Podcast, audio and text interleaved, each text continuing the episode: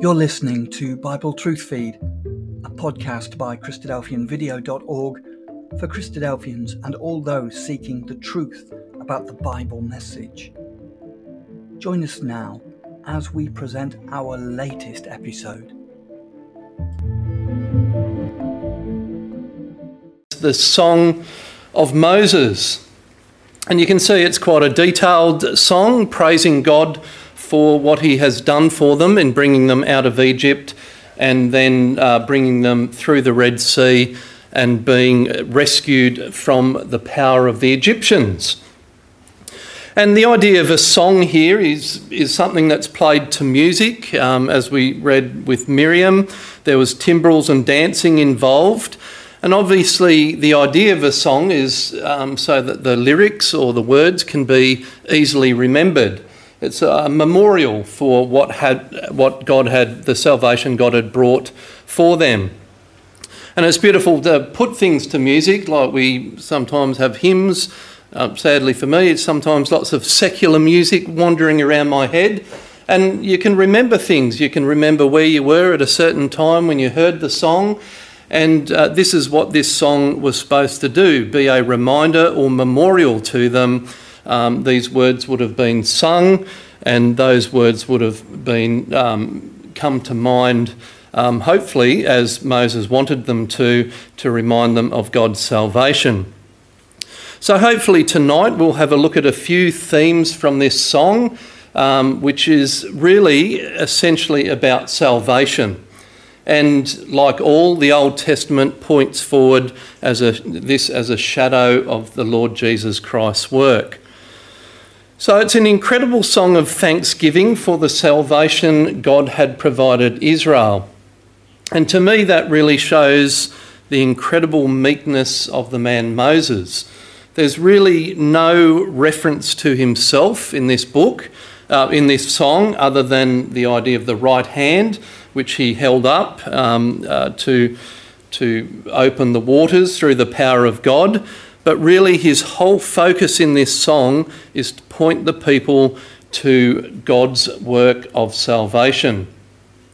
And there is often a temptation of leadership to point to yourself, um, whereas Moses, the meekest man, gives all the credit where it is due to God. And we can see that all the focus is on God. We see the Lord in 19 verses of this song um, well, 18 and a half, um, is the Lord is repeated over and over again, God's memorial name, Yahweh, verse 1, verse 2, verse 3, twice, verse 6, twice, verse 11, verse 16, verse 17, twice, verse 18, and verse 19.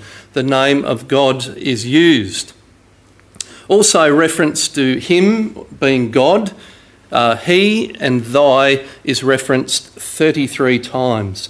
So, really, Moses is pointing the people of Israel that this was done by the power of God and no one else. Um, and it really is a song of thanksgiving for the work that God had done for them. And this song um, perform, uh, uh, is the basis of many other prayers or songs in the Bible, and it's referenced quite a bit. So, just we won't look at all of these, but um, Deborah, in her praise to God in Judges 5, verse 1, there's reflections of this song of Moses. Hannah, in her prayer to God in 1 Samuel 2, uh, there's reflections of this psalm. If we have a look at David's psalm in Psalm 68, we see um, quite a few references um, to this psalm. We'll have a look at Psalm 68 and Psalm 78, um, and we see that this psalm is referenced um, quite a lot. We won't look at all the references, but for example, Psalm 68, verse 20 he that is our God is the God of salvation, and unto God the Lord belongeth issues of death. But God shall wound the head of his enemies, and the hairy scalp of such as one that trespasses goes on in, in his trespasses. I will bring again from Bashan, I will bring my people again from the depths of the sea. So often in the Psalms, um, there's references back to both the, the, um, the rescuing from the Red Sea, but also references directly to this psalm. Asaph's psalm in Psalm 78. We have um, a lot of direct references there in Psalm 78. In verse 12 and 13, marvellous things did he in the sight of their fathers in the land of Egypt, in the field of Zoan. He divided the sea and caused them to pass through, and he made the waters to stand as an heap. And it goes on to say in, say in verse 54, and he brought them to the border of his sanctuary, which is the end of that psalm, uh, the Song of Moses, and even to this mountain which he, his right hand has purchased. So again, direct reference to um, the Psalm of Moses. Mary references some of the words in the Song of Moses in her prayer in Luke chapter 1, verse 46 onwards. And it's interesting in Revelation, there's a direct reference to, in Revelation 15, a direct reference to the psalm, uh, the Song of Moses. There's actually two songs of Moses. Does anyone know where the other one is? Uh, no, but like an actual Song of Moses. In, so, but I believe Revelation 15 is referencing the um, Exodus 15 one. So I think it's uh, Deuteronomy 32. There's another song of Moses. But in Revelation 15, we see in regards, in say just verse 3, and they sing the song of Moses, the servant of God, and the song of the Lamb, saying, Great and marvellous are thy works, Lord God Almighty, just and true are thy ways, thou King of the saints. So Revelation sort of puts the Song of Moses and the Song of the Lamb of God together as if they were one, because they are. They're referencing the Lamb of God's work of salvation. So we've seen, as through our studies of Exodus, the um, I guess the process of salvation. We had the Passover, the killing of the lamb, and the preparation as they headed out of Egypt. They left Egypt and the slavery behind. Uh, they were no longer servants to the king of Egypt.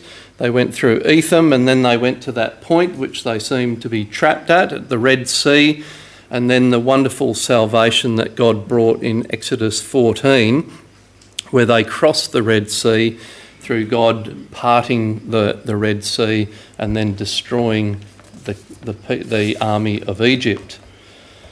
So I guess as far as this song in Exodus 15, I've got no idea of, of um, its poetry in that sense. Um, because it's translated obviously into English, we probably lose a lot of the poetry and repetition um, and what sort of music it was sung to.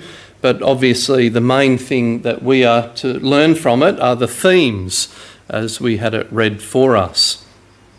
So, verse 1 goes on to say, um, I will sing unto the Lord, for he hath triumphed gloriously.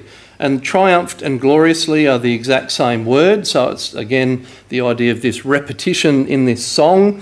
It's the exact same word that basically God has triumphed and triumphed, and his triumph was glorious.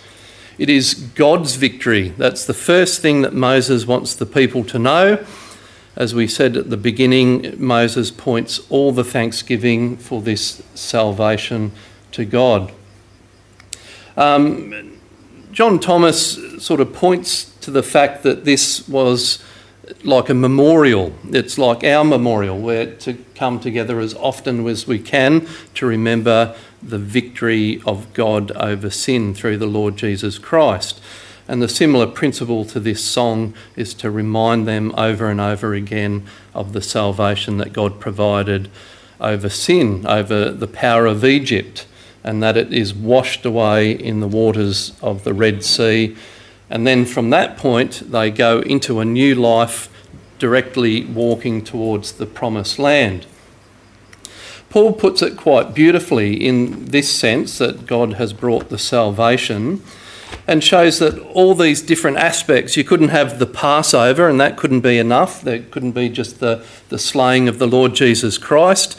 You actually had to have that. You had to have the leaving of Egypt, leaving um, slavery behind, and you actually had to be washed in the Red Sea, and Egypt had to be washed away as you then journeyed past that to the Promised Land.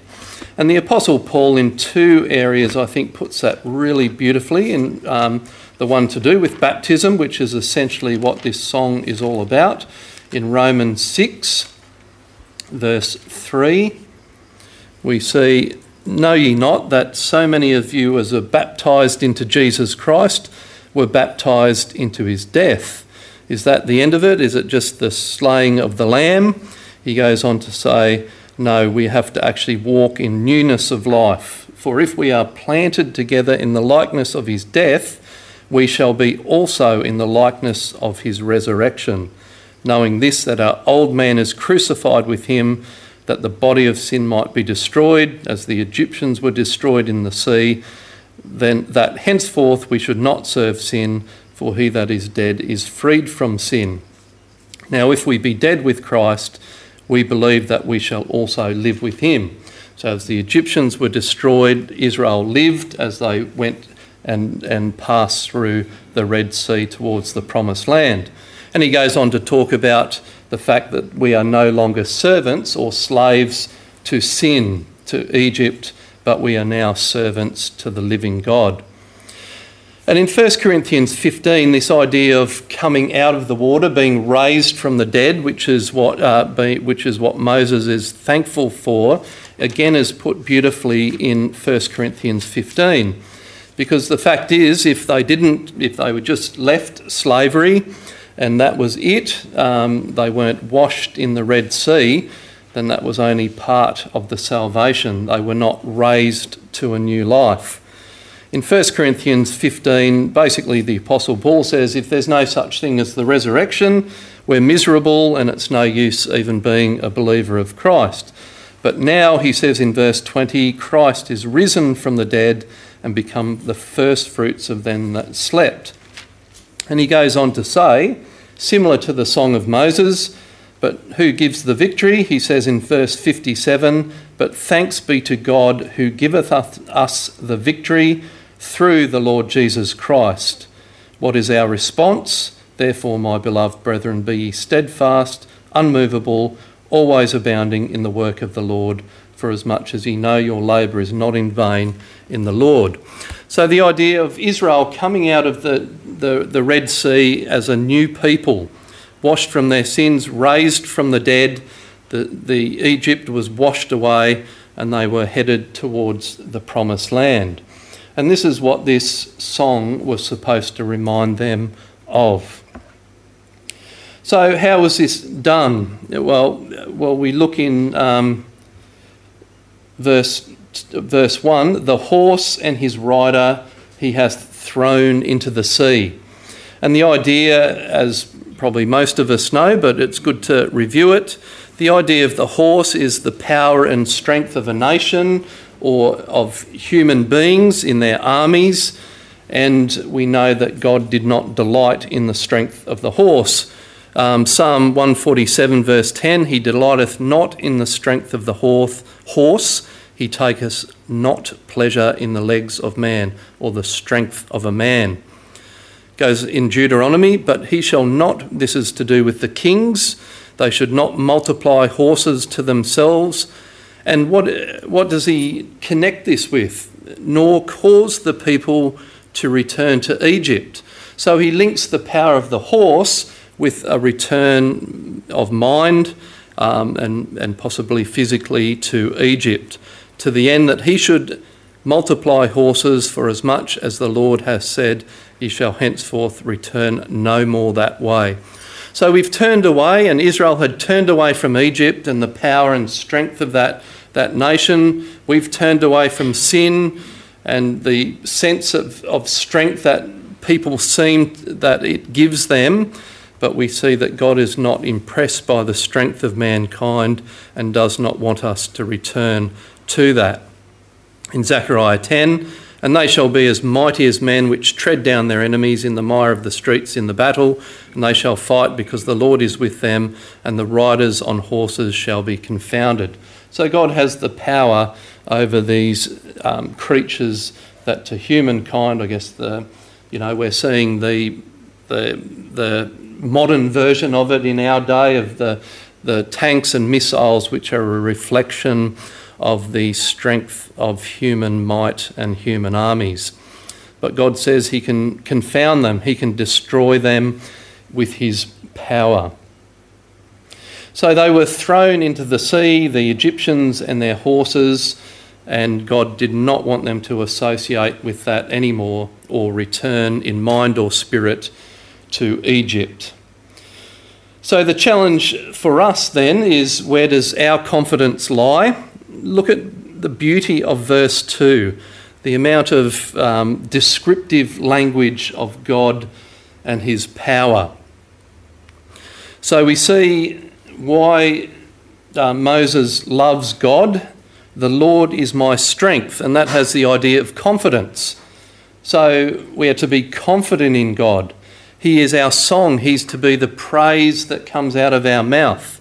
So He's our confidence, he should be the one we praise, and He has become my sal- salvation.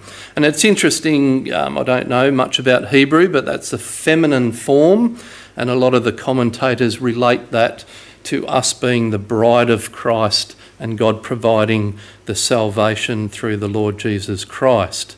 So the association of the bride and groom. Um, he says, he is my God, or El, his strength.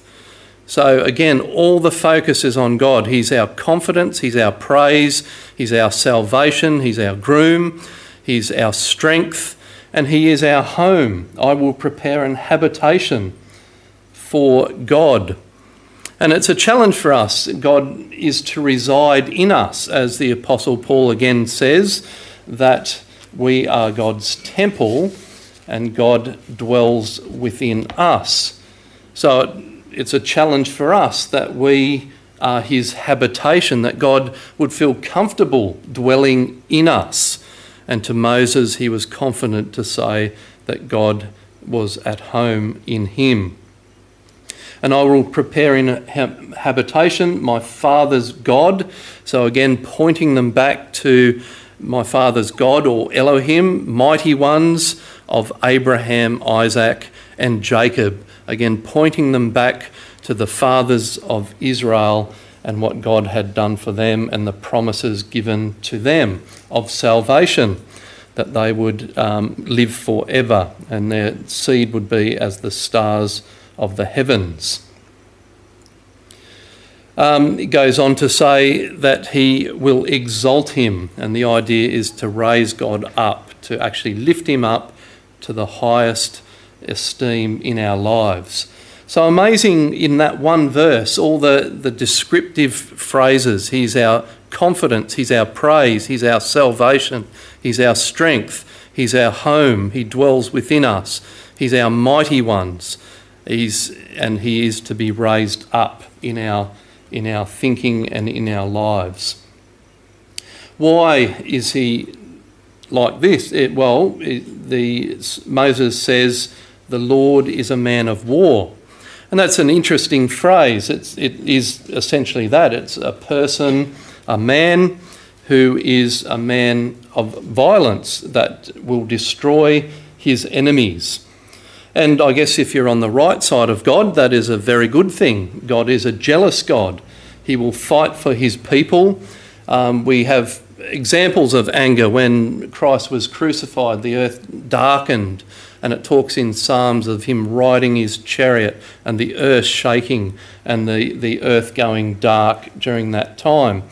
So God is a jealous God and will be and does get angry when his people, us, are treated in an evil way. And who would you want on your side than a God like this who is a man of war that would stick up for you, that would destroy those that would destroy God's people.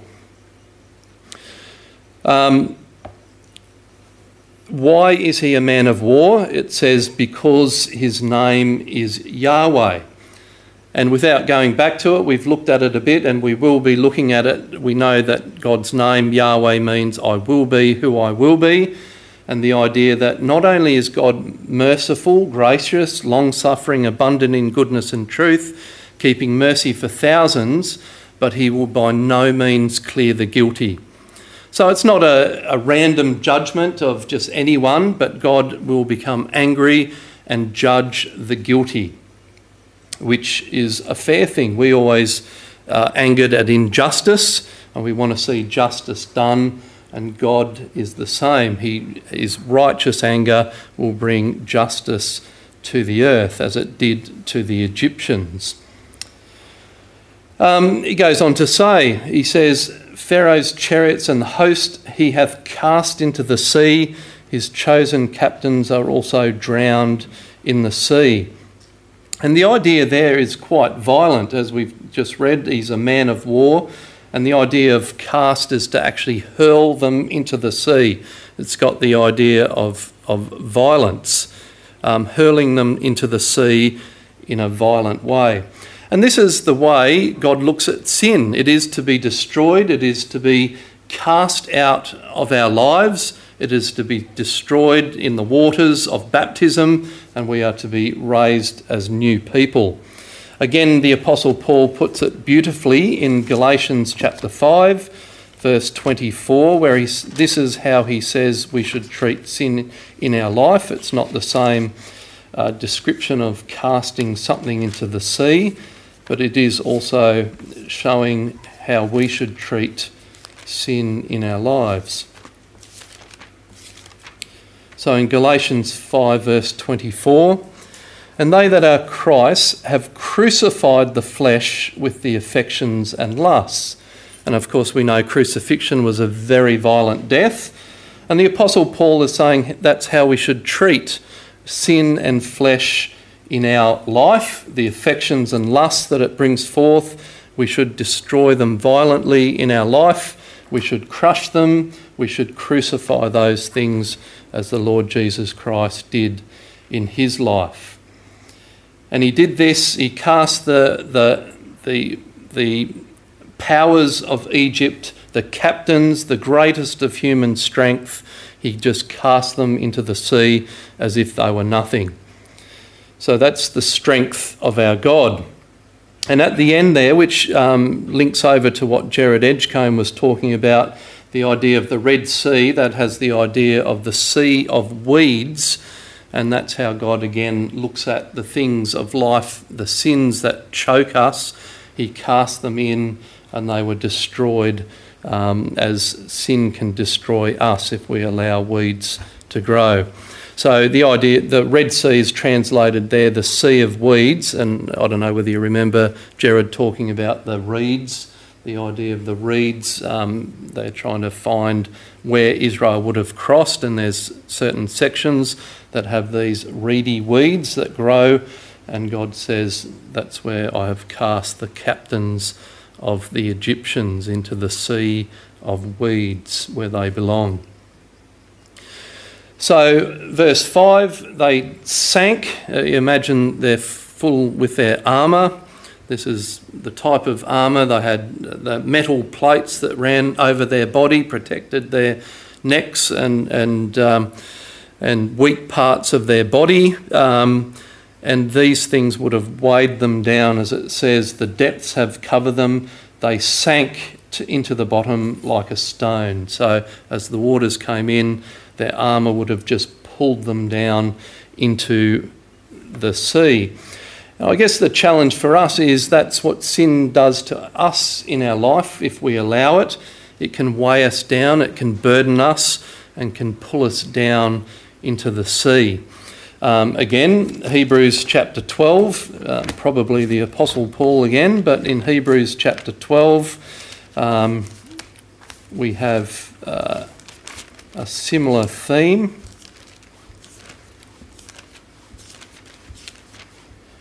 Hebrews chapter 12 Wherefore, seeing we are also compassed about with a great cloud of witnesses, let us lay aside every burden or weight or armour of the flesh that is weighing us down and the sin that does so easily be, be, beset us.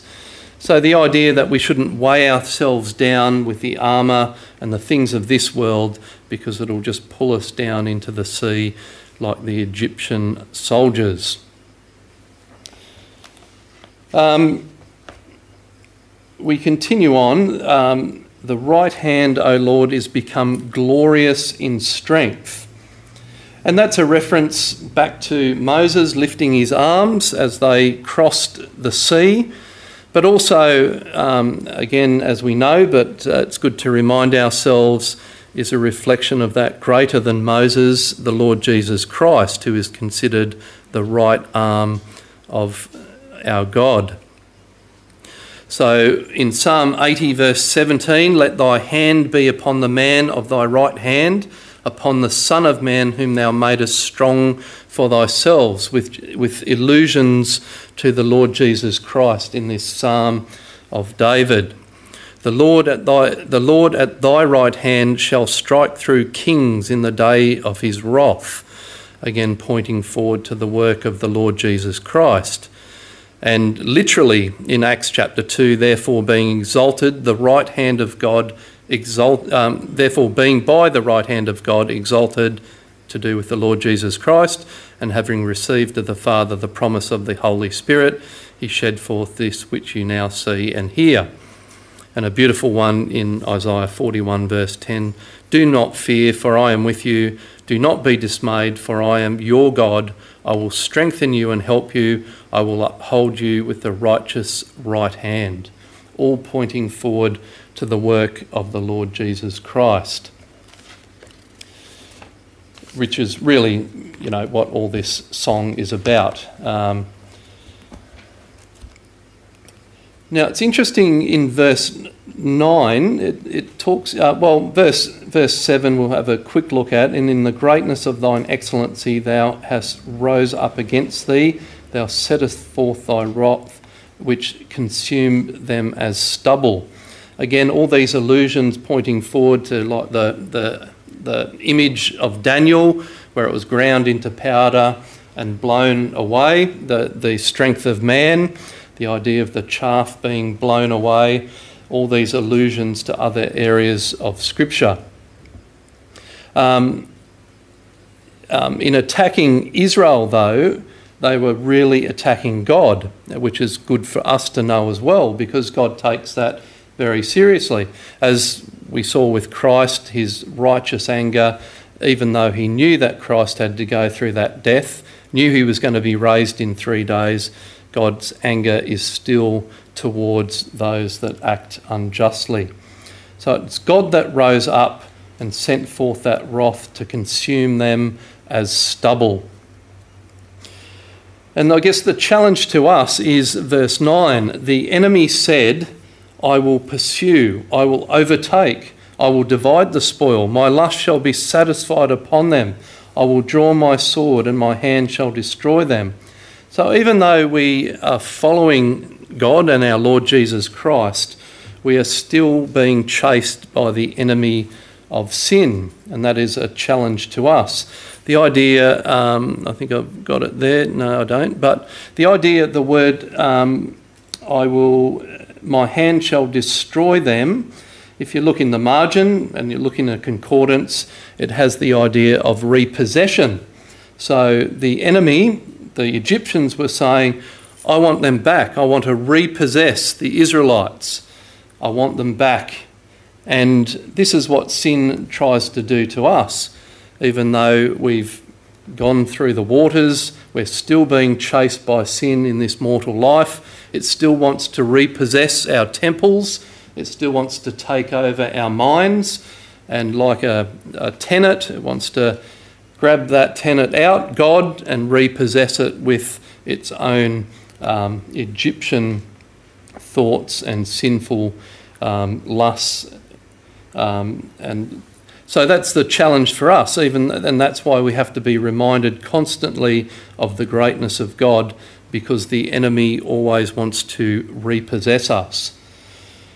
So, what then separates God from all the other gods, all the other mighty ones, whether they're people or what people perceive to be gods. Well, Moses summarises it beautifully in these three things. What separates God from anything or anyone else? Firstly, as we've seen, the references to his name over and over again.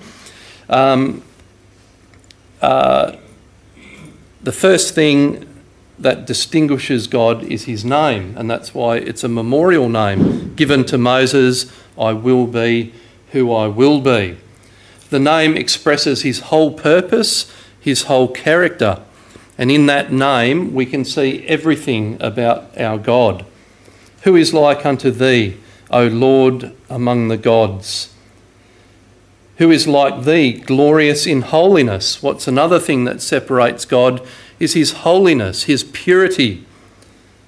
And he calls us as well to be pure. Leviticus 19, verse 2 Speak unto all the congregation of the children of Israel, and say unto them, Ye shall be holy, for I, the Lord your God, am holy. So, what makes God magnificent is not only his name and his purpose, but it's his holiness. He's able to provide a means of salvation to Israel and to us while still keeping his holiness and his righteousness. What's another thing that uh, separates God is, is his wonderful works.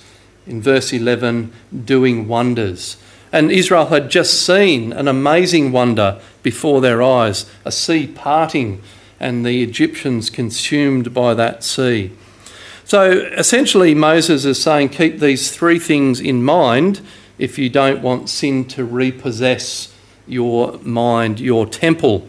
He's saying keep God's name in your mind, his purpose, his character in your mind, keep his holiness, keep purity in your life, even as God is pure, and always remember his wonderful works because those things that he has done in the past should remind us that he can do those things in the future. So that's in, in essence, you know, three things that God wants us, uh, that Moses wants us to remember God's name, his holiness, and his wonderful works, which is essentially the salvation he wrought to Israel and to us through the Lord Jesus Christ. And these are the works that he did. He stretched out his right hand and destroyed the Egyptians. Not only did he do that, he then leads Israel in his mercy. So it involves those two things goodness and severity of God balanced perfectly. The destruction of Egypt with his right hand, but similarly with his hand leading Israel and redeeming them or purchasing them which is an interesting word. As we know in Acts chapter 20, um, we see that the ecclesia, the elders were to look after the ecclesia because the Apostle Paul says that they were purchased with the Lord Jesus Christ's blood. So this redemption doesn't come at no cost to God, it comes at the purchase of, it comes at the shedding of the blood of the Passover lamb and by extension in the future to Moses by the, the shedding of the blood of our Lord Jesus Christ.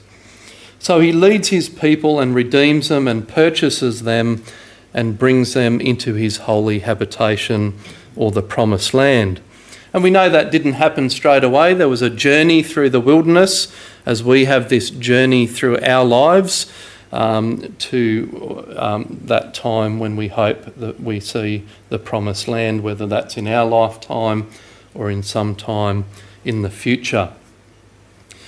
So, what happens? Well, the people of the surrounding, as they're heading towards Canaan now, hear of this mighty act. So, Moses is now prophesying essentially, because none of this has, had happened as yet.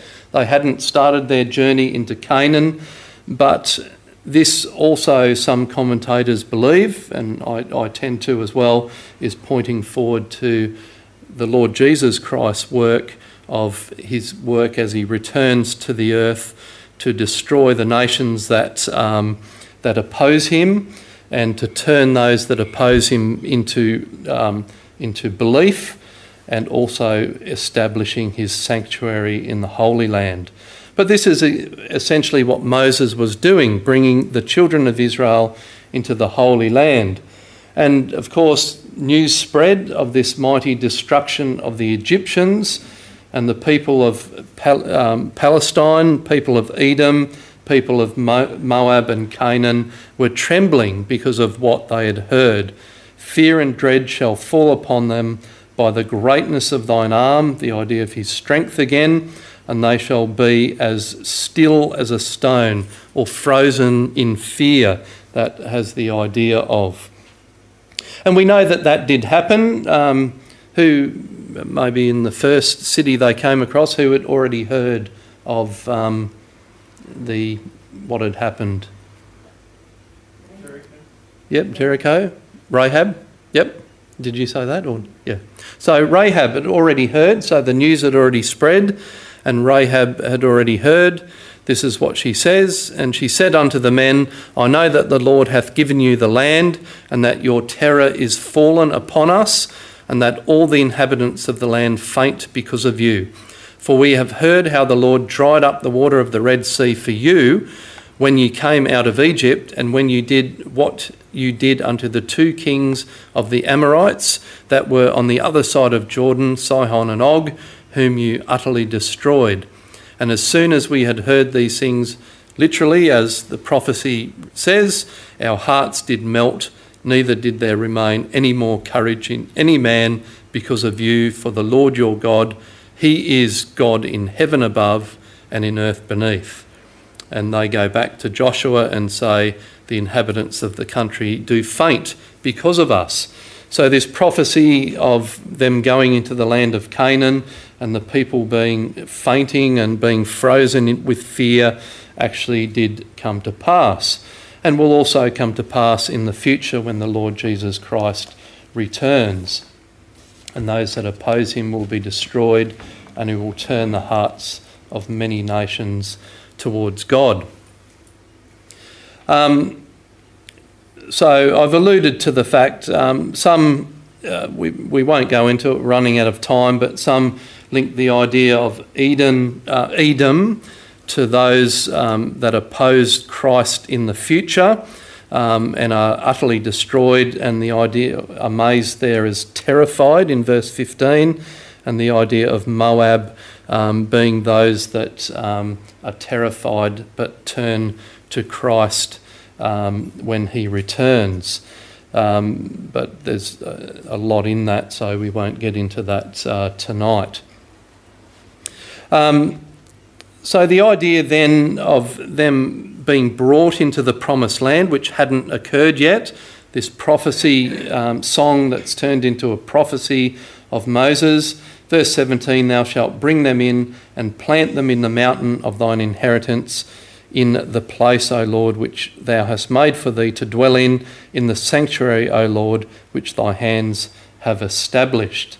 So the idea that God had planted Israel or would plant Israel in this land and expected them to grow and expected them to produce fruit, which is the same for us. We are now that we're planted in Christ, God expects us to grow, to mature, to um, produce the fruit of the Spirit in our lives. In Psalm 80, we read, Thou hast brought a vine out of Egypt. So he's brought this tender little plant. Thou hast cast out the heathen, and thou hast planted it. Thou preparedst room before it, and did cause it to take deep root and it filled the land. And unfortunately, some of those words go on to say that God then took away the hedge because they saw the hedge that God had planted around them to protect them, rather than seeing that as a protective thing to stop the wild animals getting in and slaughtering them or eating them. They were looking over the top of the, the, the hedge, saying, Oh, look how wonderful life is out there and back in Egypt and therefore God took the hedge down and they were destroyed at certain times in their history. And of course, we know again in, in Romans that that allowed us to then be grafted into that plant where we now have the opportunity to grow in Christ. And he goes on to say that um, they would dwell in the sanctuary. And in Isaiah 56, which I'll just read to you, it says, Even unto them will I give in mine house and within my walls a place and a name better than the sons uh, and of daughters. I will give them an everlasting name. Also, the sons of the stranger that join themselves to the Lord, which is us by essence, to serve him and to love the name of the Lord, to be his servants, everyone that keepeth the Sabbath from polluting it and taketh hold of my covenant. So the idea that the sanctuary was to be a place of worship, but it wasn't in essence the, the walls or the, the building as such. It was to be a place of people to worship God, um, and that the name of God was to be in those people, as um, I will be who I will be. Um, So he goes on to say, The Lord shall reign for ever and ever, for the horse of Pharaoh went in with his chariots and with his horsemen into the sea, and the Lord brought again the waters of the sea unto them. But the children of Israel went on dry land in the midst of the sea. So he rounds off this with the eternal promise that the Lord would reign for ever and ever. And we know that will be through the Lord Jesus Christ where in Luke chapter 1, verse 33, as Mary, in essence, quotes a bit of this song, she realised that it was about her son, and he shall reign over the house of Jacob forever, and of his kingdom there shall be no end. So he then reiterates what he had done for them, his mighty works, that he had destroyed the people of Egypt, and um, they were to have sanctuary in his holy hill forever and ever. So, obviously, this is all pointing forward as a shadow of things to come uh, the Lord Jesus Christ, who will reign forever and ever and finally have victory over sin and death in the future. So, I guess the main point of this song is to remember. God wants us to remember that God provides the victory. It isn't of our own strength, any of our own doing. He provides the victory over sin and death. He saves us from slavery and can bring us through the waters of baptism, cleanse us from our sins, provided uh, that we become a dwelling place for Him and His holiness in our lives, that we might be planted so we grow and produce fruit and that is all the work of God. He has already provided the victory for us. And that should give us confidence, that as the Apostle Paul had the confidence to say, There is a crown of glory laid up for me. And we can have that same confidence that God has already provided the victory if, in essence, we don't allow Egypt to repossess us. Our praise and our actions are then a response to this victory that God has provided. Remember each day God's name and the purpose that that involves. The idea of this song was to remember it, to sing it, for it to go in your mind. And that's why um, Jesus commands us to remember Him as often as we can because He knows we're forgetful. And He wants us to remember as often as He can God's name and the purpose within that his holiness and the wonderful works that he does. And if he was able to do those wonderful works in the past, we can have confidence that he can do that in our lives now and in the future destroy sin and death. Because God always finishes what he starts. We are to be confident of this very thing that he which hath begun a good work in you will perform it until the day of Jesus Christ.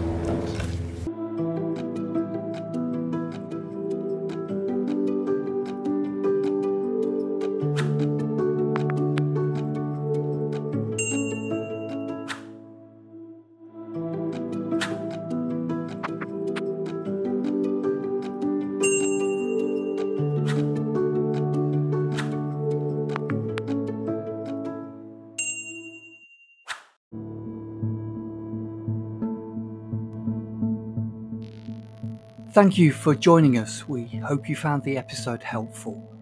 Don't forget, most of these episodes are also available as videos on our video channel, cdvideo.org. So head over and take a look.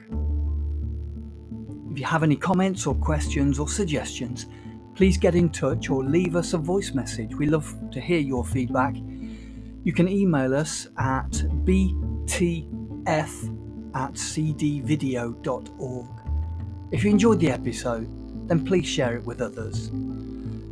Until next time, may God bless you in your studies and your walk towards God's kingdom. Amen.